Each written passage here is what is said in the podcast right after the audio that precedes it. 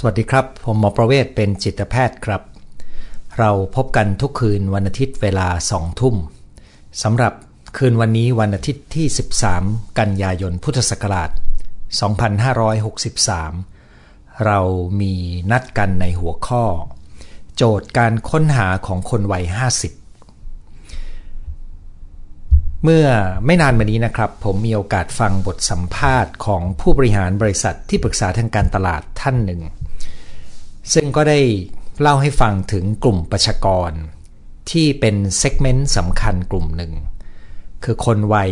55 ขึ้นไปนะครับ ซึ่งในการสัมภาษณ์ครั้งนั้น ผู้บริหาร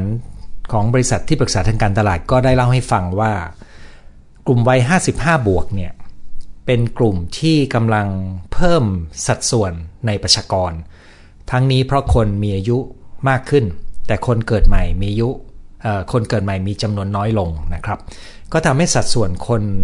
ในวัยสูงอายุเนี่ยมีเพิ่มมากขึ้น ประกอบกับคนมีอายุยืนยาวขึ้นนะครับ แล้วคนในวัย 50 กว่าเนี่ยจำนวนไม่น้อยสุขภาพยังดีอยู่เลยครับ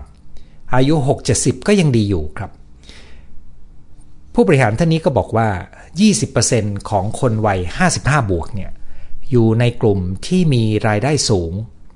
ซึ่งในเชิงของการผลิตสินค้าและบริการเนี่ยคนกลุ่มนี้เนี่ยเป็นกลุ่มที่น่าจัดมาให้มากๆนะครับ แต่เขาก็พบว่ามีสินค้าและบริการที่ตอบโจทย์คนกลุ่มนี้น้อยมาก ส่วนใหญ่ก็จะตอบรวมๆของคนวัยทำงาน หรือไม่ก็จะไปจับกลุ่มสูงอายุแบบนอนติดบ้านติดเตียงประเภทมีแพมเพิร์สมีการฉี่ลาดเท่านั้นเองนะครับ ไม่ค่อยมีคนผลิตสินค้ามาโดยตรง ผมก็มีประสบการณ์เกี่ยวข้องกับคนวัยนี้อยู่มากพอสมควรครับ ซึ่งก็ไม่ใช่เฉพาะวัยกลุ่มที่เป็น 20%ที่มีรายได้สูงนะครับ แต่เป็นกลุ่ม 80%ที่ไม่เพียงมีปัญหาการเงิน แต่ยังปนเรื่องของปัญหาปมเก่าทางจิตใจ ปัญหาการอยู่ในวัยแซนด์วิชที่มีทั้งพ่อแม่ของตัวเองก็ยังมีชีวิตอยู่แล้วเริ่มเจ็บไข้ได้ป่วยเป็นโรคเรื้อรังหนักขึ้น หลายคนก็นอนติดเตียง แล้วก็มีรุ่นลูก ซึ่งก็โตช้าไม่ทัน ที่ว่าโตช้า เพราะว่า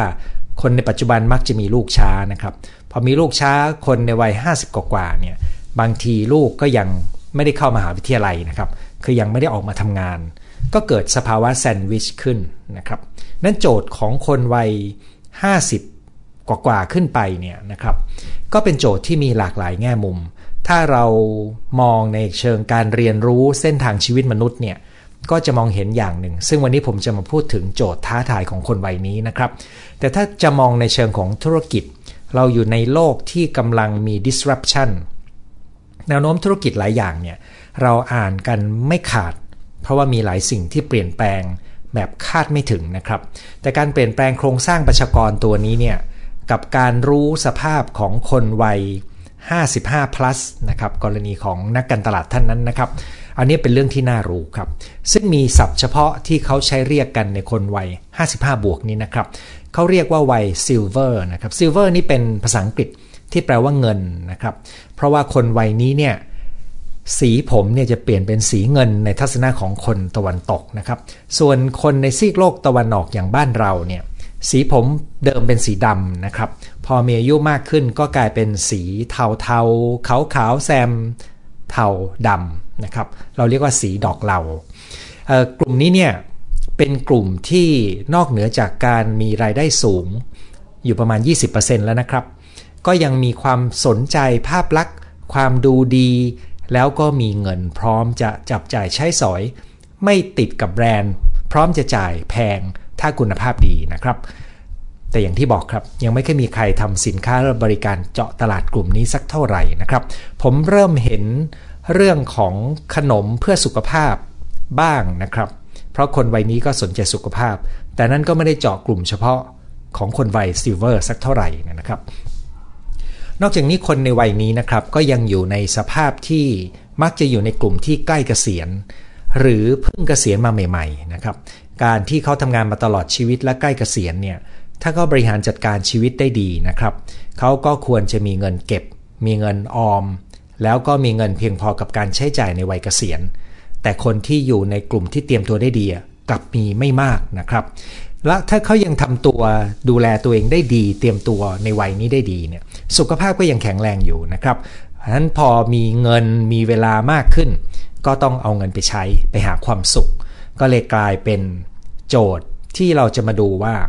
ถ้าเราอยู่ในกลุ่มนี้แล้วเราไม่ต้องมีความกังวลเรื่องการเงินและสุขภาพ เพราะเราบริหารจัดการมาดีพอสมควรเนี่ยเรามีโจทย์ท้าทายอะไรเผื่อจะเป็นข้อคิดในการใช้จ่ายเงินของเรา ให้เข้าเป้าเหมาะกับวัยนี้ดีขึ้นนะครับ แต่ถ้ามีโจทย์เป็นวัยแซนด์วิชที่ยังต้องดูแลหลายเรื่องเนี่ยตรงนี้ก็อาจจะทำให้เรามองข้ามปัญหาไปนึกอะไรอย่างอื่นได้ยาก เดี๋ยวจะแตะกลุ่มนี้นิดหนึ่งนะครับ แต่อย่างหนึ่งที่เกิดขึ้นก็คือว่า เนื่องจากโครงสร้างประชากรเปลี่ยนไปนะครับ คนในวัยนี้จะมีมากขึ้นต่อเนื่องอย่างที่เรียนครับ เพราะเด็กเกิดใหม่มีน้อยลง ก็ทำให้สัดส่วนของคนที่มีอายุ ใกล้เกษียณแล้วก็เกษียณมีมากขึ้นเรื่อยๆนะครับ แล้วก็ถ้าใช้ตัวเลขตัดที่อายุ 60 ในปัจจุบันของสังคมไทยนะครับ ตอนนี้ก็มีอยู่ด้วยกันประมาณ 14%หรือ 15%ของประชากรแล้วนะครับ อีกไม่กี่ปีข้างหน้าเนี่ยคนเลย 60 เนี่ย จะมีไปถึง 20%ของประชากรนะครับ ตัวนี้ไม่เพียงแต่มีผลต่อสินค้าบริการนะครับ แต่มีผลต่อการจัดระบบสังคม ขนส่งสาธารณะ สถานที่ท่องเที่ยวนะครับ ไปจนถึงแต่แม้แต่นโยบายทางการเมือง เนื่องจากว่าเวลาที่คนเราจะเลือกตั้ง และเขาโหวตตามนโยบายเนี่ยคนออกแบบนโยบายทางฝ่ายการเมืองก็จะต้องรู้ว่า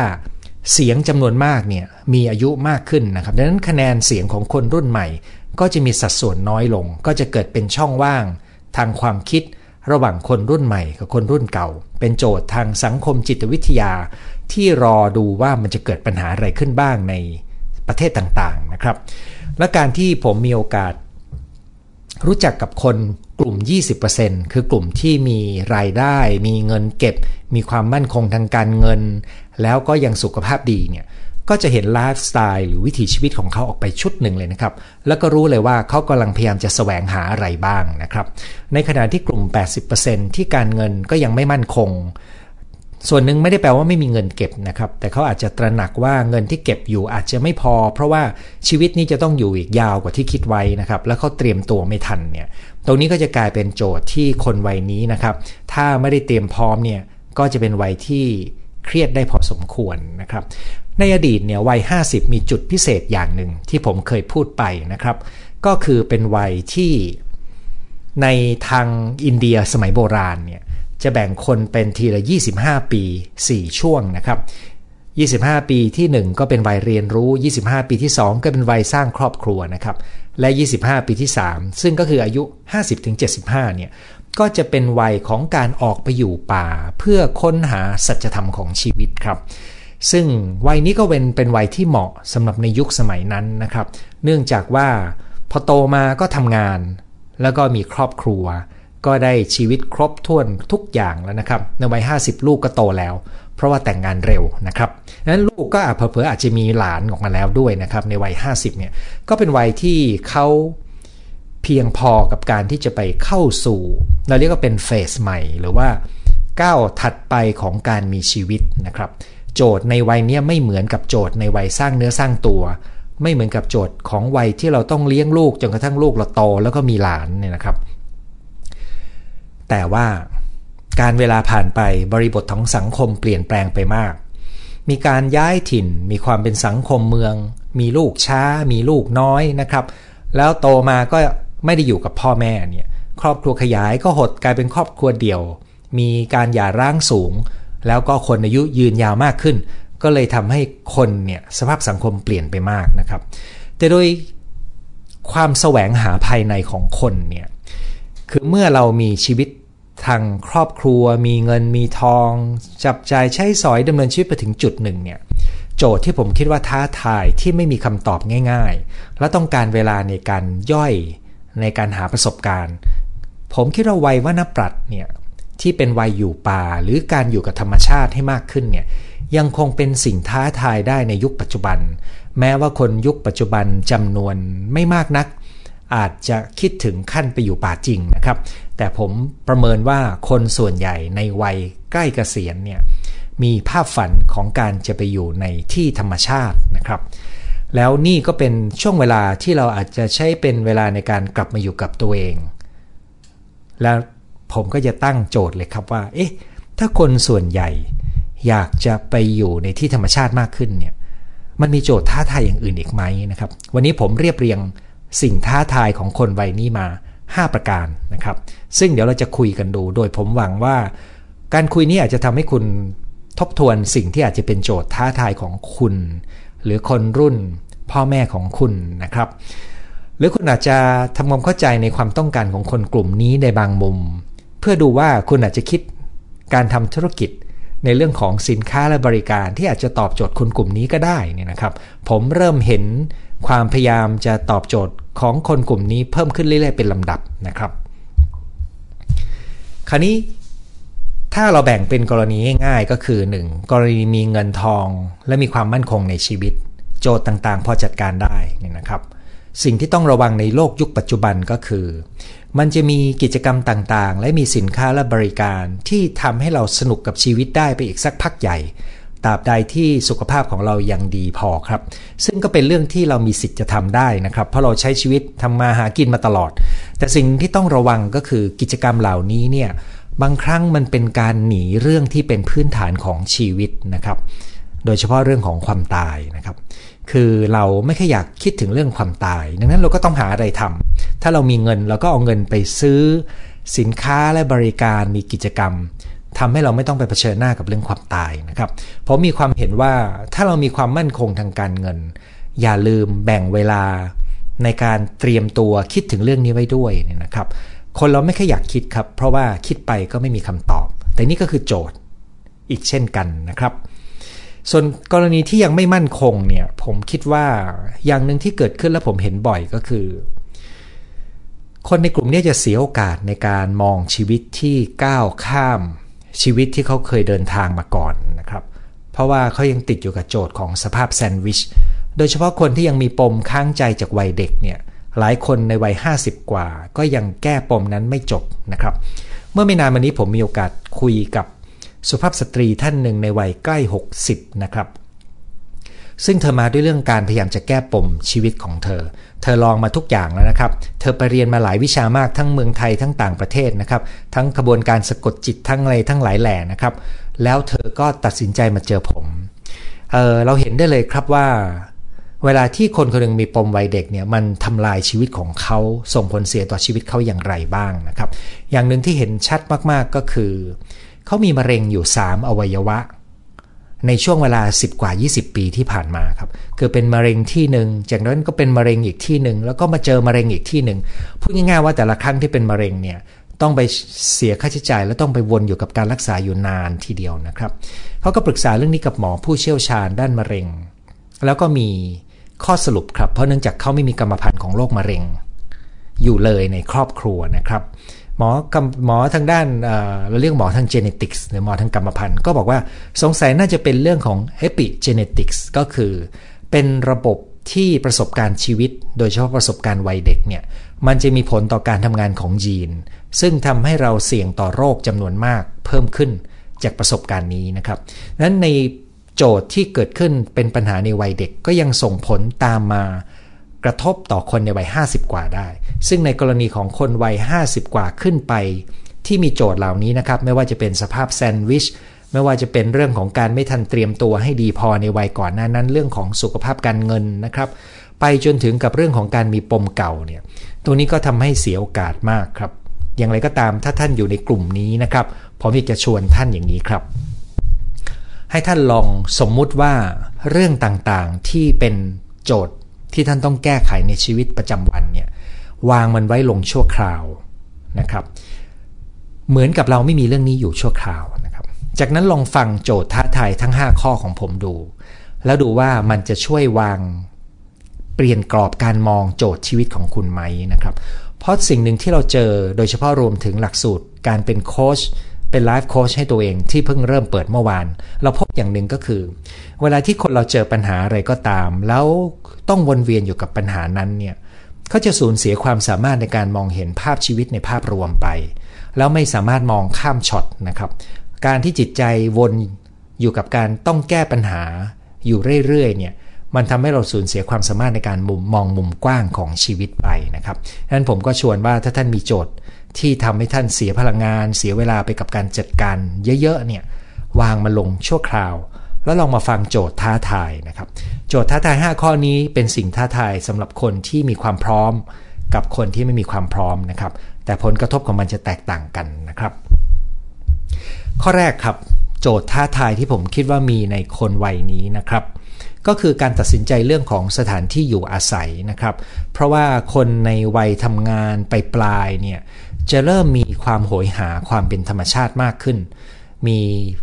นักเขียนที่มีชื่อท่านหนึ่งก็บอกว่าหนึ่งใน 4 ปัจจัยความสุข ก็คือเอาตัวเองไปอยู่ในสถานที่อากาศปลอดโปร่งนะครับ ซึ่งก็ทำให้หลายคนในวัยนี้เนี่ยคิดถึงการไปอยู่ในสถานที่ต่างจังหวัดนะครับ บางคนนึกจะไปทำสวน จะไปอยู่ในที่ธรรมชาตินะครับ จะมีชีวิตที่ได้เคลื่อนไหวอยู่ในท่ามกลางธรรมชาติ ได้รับแดดได้กินอาหารท้องถิ่น ซึ่งจะดีกับสุขภาพกายและสุขภาพจิตใช่ไหมครับ ซึ่งถ้าเป็นตะกอนนี้เนี่ยเราก็จะมีสถานที่นอกเมือง ที่มีต้นไม้มีภูเขา แล้วก็จบคิดว่านั่นคือคำตอบที่ดีนะครับ แต่พอเรามาดูสถานการณ์ปัจจุบันนะครับเ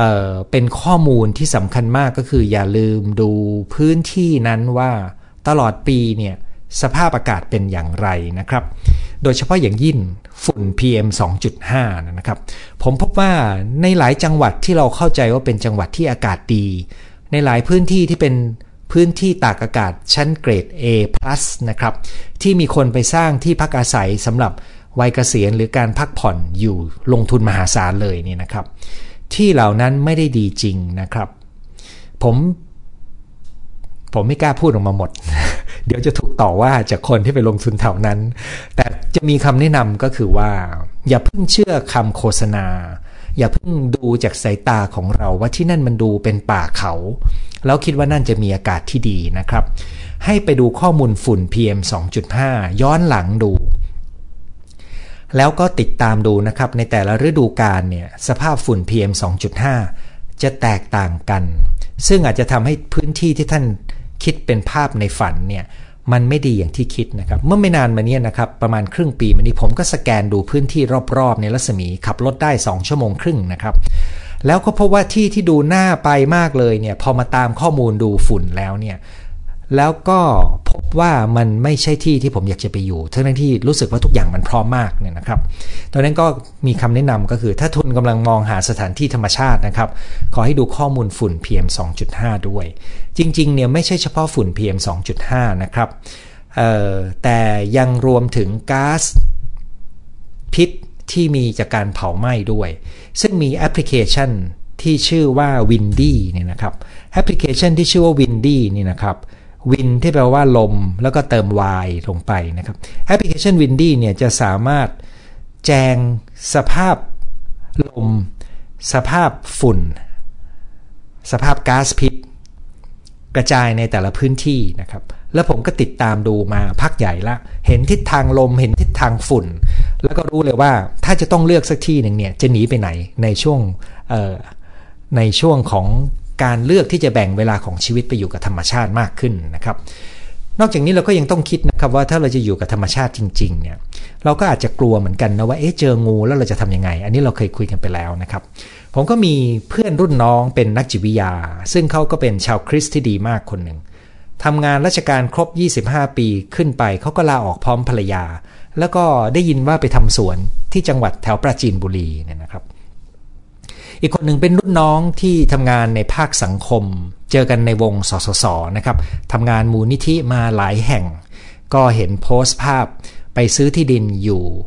ทำสวนที่จังหวัดสุพรรณบุรีเนี่ยนะครับ ก็แปลว่ามันมีความต้องการความโหยหาคนของคนที่อยากจะไปใช้ชีวิตนอกเมืองครับดังนั้นโจทย์ท้าทายข้อนี้ผมก็จะถามคุณครับว่า คุณมีภาพในใจไหมว่า ถ้าคุณจัดการชีวิตได้ลงตัวเนี่ย คุณอยากจะมีภาพสถานที่อยู่อาศัยแบบไหน และจะมีชีวิตวิถีชีวิตอย่างไรนะครับ ที่จะเอื้อต่อการใช้ชีวิตช่วงนี้ ถ้าเราเชื่อว่าชีวิตทางโลกเราได้ทำทุกอย่าง และเราได้เลี้ยงลูกจนโต เราจัดการการดูแลพ่อแม่เรียบร้อยนะครับ หรืออาจจะพาท่านไปอยู่ด้วยก็ได้นี่นะครับ ท่านจะเลือกสถานที่อะไร เพื่อจะได้มีวิถีชีวิตที่ใกล้ชิดธรรมชาติมากขึ้น ได้เดิน ได้เคลื่อนไหว ได้ทำในวิถีชีวิตที่แตกต่างจากสมัยที่ท่านยังอยู่ในวัยทำงานนะครับ อันนี้ก็เป็นโจทย์ท้าทายข้อที่ 1 คือการเลือกที่อยู่อาศัยครับ โจทย์ท้าทายข้อที่2นะครับของคนวัยนี้นะครับ ก็คือการรู้จักลดความทยานอยากในชีวิตตัวเองลง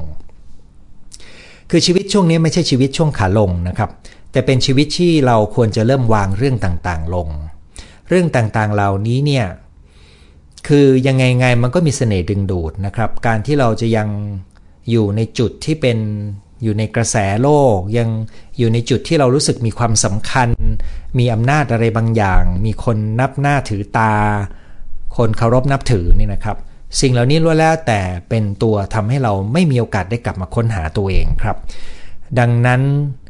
ถ้าเราอยากจะเรียนรู้การอยู่กับตัวเองได้มากขึ้น เราจำเป็นที่จะต้องลดความทยานอยากของชีวิตลง ส่วนท่านจะวางความทยานอยากนี้ในอายุเท่าไหร่เนี่ย ตรงนี้ก็คงดูตามสภาพความเป็นจริงของชีวิตของท่านนะครับ เพราะว่ามีหลายคนที่บอกผมเลยครับว่า เขาพบว่าการบ้างานของเขาเนี่ยเป็นหนึ่งในวิธีการหนีกับการเผชิญปัญหาภายในใจตัวเองนะครับดังนั้นความทยานอยากของเราเนี่ย อาจจะเป็นตัวหลอกเรา ให้เราหนีจากการเผชิญตัวเอง โดยเฉพาะการเผชิญความจริงของชีวิต การเผชิญความจริงที่ว่าเราอยู่ตัวเองด้วยตัวเองไม่เป็น หรือการเผชิญหน้ากับความตายเนี่ยสิ่งเหล่านี้ล้วนแล้วแต่เป็นสิ่งที่ผลักดันให้คนต้องวิ่งไปหาสิ่งอื่นที่เป็นตัวล่อแทน แล้วตัวล่อไม่มีอะไรดีเท่ากับตัวล่อที่สร้างความทยานอยากให้คนครับ เพราะเรารู้สึกดีมากที่เราวิ่งไปบนเส้นทางนั้นนะครับดังนั้นถ้าท่านมีชีวิตในวัย 55 50 plus ผมคิดว่าอาจจะต้องคิดถึงกระบวนการที่ค่อยๆถอยออกมา ในเส้นทางของความทยานอยาก ส่วนจะเป็นยังไงต้องแล้วแต่แต่ละคนนะครับ บางคนที่มีภารกิจสำคัญ ก็อย่าเพิ่งรีบทิ้งออกมานะครับ ถ้าท่านอยู่ในจังหวะที่ต้องรับผิดชอบ ก็รับผิดชอบไปนะครับ เพียงแต่ว่าวางแผนไว้สักหน่อยหนึ่งก็ดีนะครับ การเรียนรู้การเป็นเพื่อนที่ดีกับตัวเอง การเรียนรู้ที่จะมีความสุขอย่างง่าย ๆ แบบไม่ต้องอาศัยอะไรเลยนะครับ ก็จะเรียนรู้ให้ท่านลดความทยานอยากลง แล้วถ้าไปประกอบกับโจทย์ท้าทายข้อหนึ่งที่ท่านเลือกสถานที่ ที่สร้างเงื่อนไขของความสันโดษการได้อยู่กับธรรมชาติ นั่นจะเป็นเรียกว่าเป็นเฟสใหม่ เป็นอีกยุคหนึ่งของชีวิตของท่านนะครับ โจทย์ท้าทายข้อที่ 3 ครับ ก็คือโจทย์เรื่องว่า ท่านจะเลือกใช้ชีวิตอย่างไรกับคนรอบตัว คนรักเพื่อนฝูงกัลยาณมิตรนะครับ มนุษย์เราเนี่ยต้องการเพื่อนต้องการคนอยู่ด้วยนะครับ ในทางใดทางหนึ่งนะครับ แม้แต่สงฆ์ก็ต้องมีชุมชน ชุมชนนี้เนี่ยมันเป็นตัวทำให้เรามีความรู้สึกอุ่นใจนะครับ แต่ว่าถ้าเราใช้เวลากับเพื่อนฝูงมากไป เราก็อาจจะไม่ได้กลับมาอยู่กับตัวเองนะครับดังนั้นเราต้องหาความลงตัวระหว่างการมีเพื่อนกับความสันโดษ ซึ่งตัวนี้จะขึ้นอยู่กับบุคลิกเดิมของเรา ผมคิดว่าถ้าคิดง่ายๆนะครับ ในวัยนี้ก็อาจจะลองดูว่าเราจะจัดเวลาเพิ่มสำหรับการอยู่กับตัวเองให้มากขึ้น มีความสันโดษและมีความสุขแบบง่าย ๆ ได้ยังไงนะครับ ส่วนมิตรภาพและกัลยาณมิตรก็ยังคงต้องรักษาไว้ และคนที่อยู่กับเรานี่แหละครับ ถ้าเป็นคนมีครอบครัว ก็อาจจะหมายถึงคู่ชีวิตที่จะอยู่ด้วยกันนะครับถ้ายังมีพ่อแม่อยู่ ก็คงจะต้องอยู่ด้วยกันในรูปแบบใดรูปแบบหนึ่งนะครับ ยกเว้นว่าท่านยังแข็งแรงดี แล้วก็ท่านยังไม่อยากจะมาอยู่ด้วยกัน เราก็ต้องเลือกว่าเราจะอยู่อย่างไรกับคนใกล้ตัวนะครับ ซึ่งก็เป็นโจทย์ท้าทายสำหรับคนโสดเนี่ยผมคิดว่าอาจจะมีแนวคิดในการเลือกสถานที่อาศัยที่มีเพื่อนฝูงที่เรารู้จัก ไปอยู่ในละแวกใกล้กัน เพื่อจะได้เกื้อกูลกันนะครับ ซึ่งรูปแบบนี้เนี่ยผมเห็นธุรกิจบางที่ที่เขาพยายามจะออกแบบ ที่พักอาศัยแล้วก็ชวนคนที่คุ้นเคยไปอยู่กันเป็นกลุ่มอยู่เหมือนกันนะครับ แต่ไม่รู้ว่าผลตอบรับเป็นยังไงนะครับ อันนี้คือโจทย์ท้าทายข้อที่ 3 เป็นโจทย์ท้าทายในเรื่องของการได้อยู่กับคนรักและมิตรที่จะเกื้อกูลเรานะครับ ถ้าท่านไม่ได้ดูแลความสัมพันธ์ให้ดี ในระหว่างที่ท่านเติบโตมาในช่วง 50 ปีแรกนะครับ ถึงวัยนี้ท่านอาจจะไม่เคยมีใครนะครับ แต่ถ้าท่านรักสันโดษแล้วมีไม่กี่คนแค่นั้นก็พอครับ เพราะว่าเรื่องของความสัมพันธ์เนี่ยในงานวิจัยในต่างประเทศมีข้อสรุปหนึ่งที่ผมชอบมาก ข้อสรุปนี้เนี่ยผมได้เรียนรู้ตั้งแต่ตอนปี 2536 ตอนไปเรียนที่ออสเตรเลียในวิชาการสาธารณสุขศาสตร์มหาบัณฑิตเนี่ยนะครับ ข้อสรุปนั้นก็คือว่าขนาดของวงสังคม ไม่สำคัญเท่ากับความรู้สึกพอ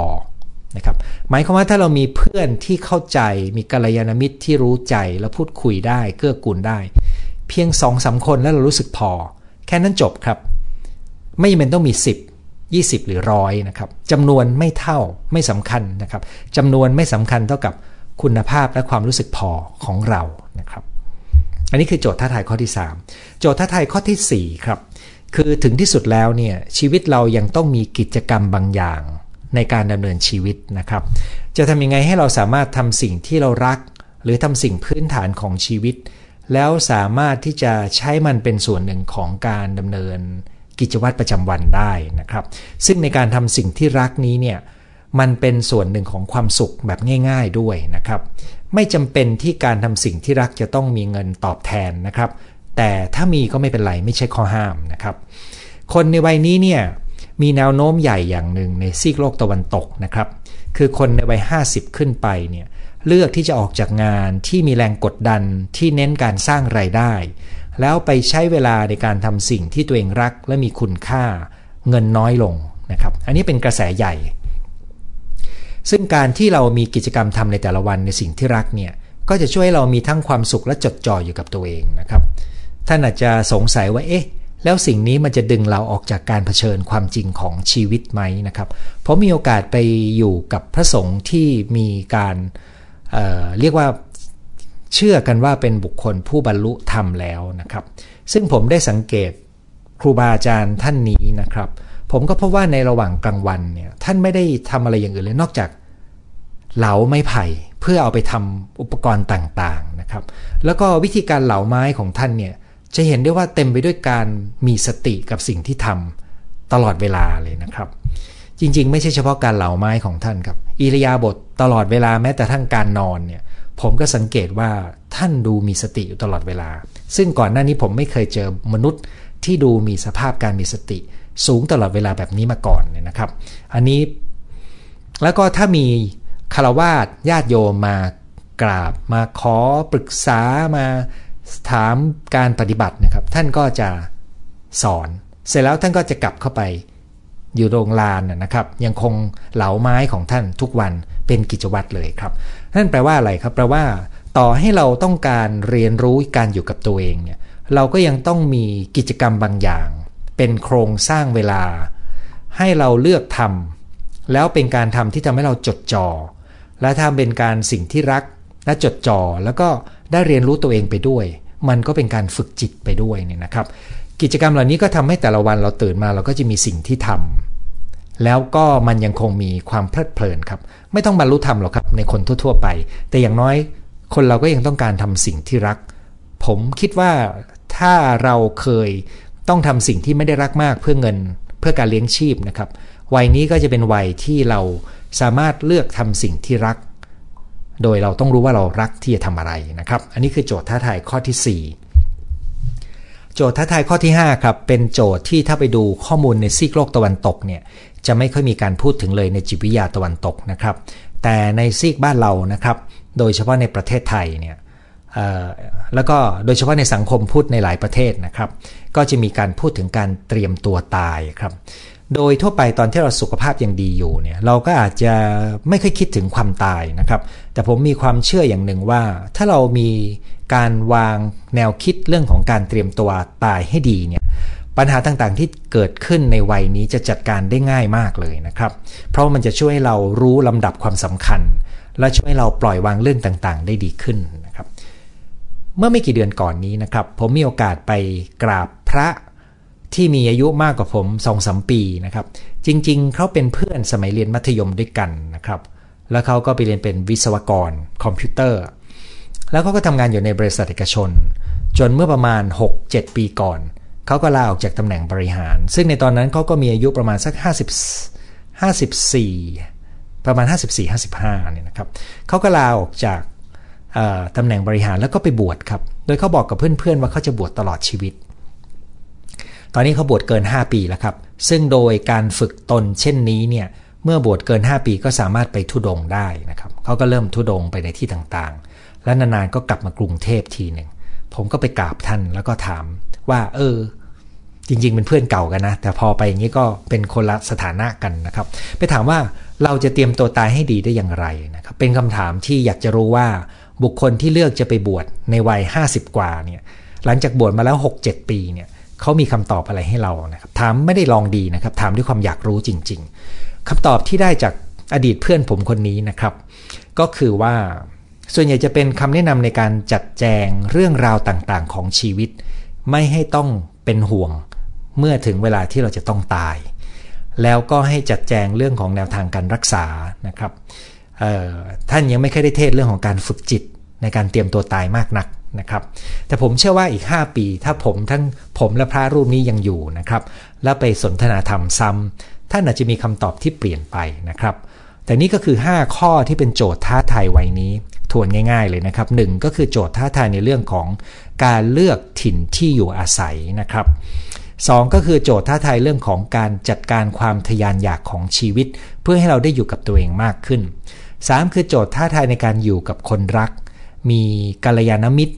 แล้วก็อยู่อย่างสันโดษได้นะครับ4ก็คือการออกแบบกิจวัตรให้ยังคงทำสิ่งที่รัก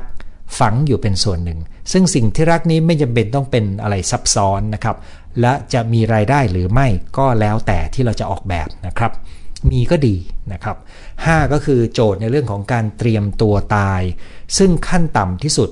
ที่พระอดีตเพื่อนผมได้ เทศให้ ผมคิดว่าเป็นสิ่งง่าย ๆ ที่ทำได้ในทางโลก คือจัดการเรื่องราว จัดแจงเรื่องต่างๆ ว่าถ้าเกิดเราจะต้องตายเราจะได้ไม่ต้องเป็นห่วง รวมถึงหนี้สินนะครับพินัยกรรม การแจงความต้องการในการรักษาที่จะไม่รักษาถ้าป่วยหนัก อันนี้เป็นต้นนะครับ อันนี้ก็คือสิ่งที่เป็นโจทย์ท้าทาย5ข้อ คราวนี้ผมลองชวนคุณถอยมาหน่อยหนึ่งนะครับ ลองคิดเล่นๆนะครับ คือในเชิงของการตลาดที่ผมเปิดประเด็นไว้เนี่ย ในข้อมูลที่พูดมาก็คือ คนในวัย 55 plus กรณีที่เป็นเรียกว่าวัยซิลเวอร์เนี่ยนะครับ เขาบอกว่าคนวัยเนี้ยยังอยากดูดีมีสเสน่ห์แล้วก็ยังพร้อมจะใช้จ่าย ขอให้มันดีมีคุณภาพขณะเดียวกันมีโจทย์ท่าทายอยู่ 5 ข้อ ซึ่งผมคิดว่าในเรื่องของถิ่นที่อยู่อาศัยคนส่วนใหญ่จะสนใจนะครับในเรื่องของการลดความทยานอยาก ผมคิดว่าคนส่วนใหญ่อยากมีความสุขอย่างง่าย ๆ และไม่วุ่นวาย อันนี้แน่นอนนะครับในเรื่องของความสัมพันธ์ ผมคิดว่าคนวัยนี้ต้องการมีความสัมพันธ์ที่ดี และหลายคนไม่รู้วิธีนะครับ ในเรื่องของการได้ทำสิ่งที่รัก แล้วก็ไม่ต้องเน้นการหาเงิน ผมก็เชื่อว่าคนส่วนใหญ่ก็ยังต้องการสิ่งนี้นะครับ สิ่งที่คนจำนวนหนึ่งอาจจะไม่อยากคุยมากนัก ก็คือการเตรียมตัวตาย แต่ก็เชื่อว่ามีคนกลุ่มหนึ่งขนาดไม่แน่ใจว่าใหญ่หรือเล็ก ที่ก็สนใจจะรู้ว่า ถ้าเราอยากจะเตรียมตัวเตรียมสภาวะจิตเนี่ยจะทำไงให้ดีขึ้น ซึ่งจริงๆ ตัวนี้มีภาคออองค์กรสังคมทำเรื่องนี้อยู่นะครับ บุคคลที่มีการทำมากที่สุดก็เห็นจะเป็นท่านพระภิสารวิสาโลนะครับ ท่านได้อบรมเรื่องนี้เป็นประจำอยู่เนี่ย ถ้าสมมุติว่าเราจะทำเป็นกิจการ เป็นธุรกิจที่มีรายได้ อาจจะไม่ต้องเน้นผลกำไรสูงสุดก็ได้นี่นะครับ ท่านนึกถึงธุรกิจอะไรได้บ้าง ถ้าไม่นับธุรกิจที่ช่วยเสริมสร้างความดูดีมีสเสน่ห์ให้กับคนวัย 55 นะครับ คุณมีคำตอบอะไรบ้างไหมครับ